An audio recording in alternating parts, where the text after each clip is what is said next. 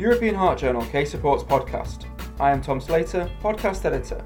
Today, I will be discussing an images in cardiology case report by Kyohei Usami, Sika Sai, and Masaki Aida from Hitachinaka General Hospital, Japan, entitled Acute Myocardial Infarction Caused by Aortic Dissection Manifesting as a Mobile Mass in the Ascending Aorta, a case report. A 78 year old woman with a past medical history of osteoporosis and no history of cardiovascular risk factors presented to the emergency department with a six hour history of severe chest pain. An electrocardiogram demonstrated complete atrioventricular block and ST elevation in 2, 3, and AVF leads, suggesting an acute inferior myocardial infarction. The blood pressure on the right and left arm was 108 over 62 and 100 over 54 millimeters of mercury, respectively. Emergency coronary angiography was initially planned.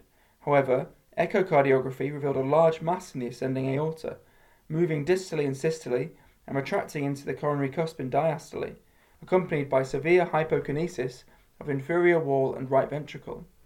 Since it was assumed that the mass in the ascending aorta was obstructing the coronary blood flow, contrast enhanced CT was immediately performed instead of coronary angiography. The CT scan showed a Stanford type A aortic dissection with a pseudolumen opening. The inferior part of the pseudolumen was occluded by a thrombus, consistent with the mass visualized on echocardiography. On laboratory tests, D dimer levels were markedly elevated at 505 micrograms per deciliter, and CK and CKMB were also elevated. A temporary pacing wire was inserted and emergency surgery was performed, revealing that the thrombus in the false lumen obstructed the right coronary artery. Right coronary artery flow was restored by removing the thrombus, and ascending aorta replacement was undertaken. After the operation, the patient underwent rehabilitation and was discharged. I would now like to discuss the contents of this case in more detail. Aortic dissections are commonly classified according to the Stanford criteria, which categorizes aortic dissection based on its position related to the left subclavian artery. Type A dissections involve the proximal aorta and arch, whilst type B describes dissections limited to descending aorta involvement distal to the left subclavian. In most cases, urgent surgery is indicated for type A lesions, as acute type A dissections have a mortality rate of 50% within 48 hours if left untreated. Type B dissections are associated with a much lower mortality rate, and so medical management is preferred, predominantly through aggressive blood pressure management. Coronary malperfusion occurs in 6 to 11% of type A aortic dissection cases, and there is a worse prognosis when aortic dissection is complicated by coronary malperfusion. The presentation with chest pain and ST elevation can make correct diagnosis very difficult, and it is vital to differentiate between myocardial infarction related to acute coronary artery occlusion and coronary malperfusion due to aortic dissection, as coronary angiography could lead to extension of the dissection flap and inadvertent antiplatelet and anticoagulation therapy given for presumed ST elevation myocardial infarction may also complicate aortic dissection progression and management.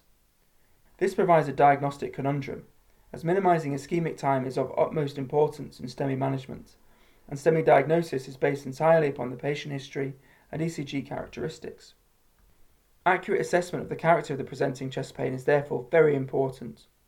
In cases with a history that provides uncertainty, echocardiography is a very useful modality because it can diagnose ascending aortic dissection with high sensitivity, can be performed quickly prior to CT aortography, and is a first line investigation in suspected cases of ascending aortic dissection.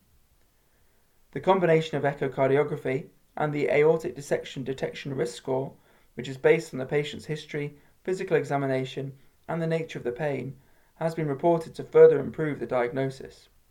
I would like to conclude this podcast with the following learning points suggested by the authors. It is important to differentiate between myocardial infarction due to a coronary lesion and coronary ischemia due to aortic dissection.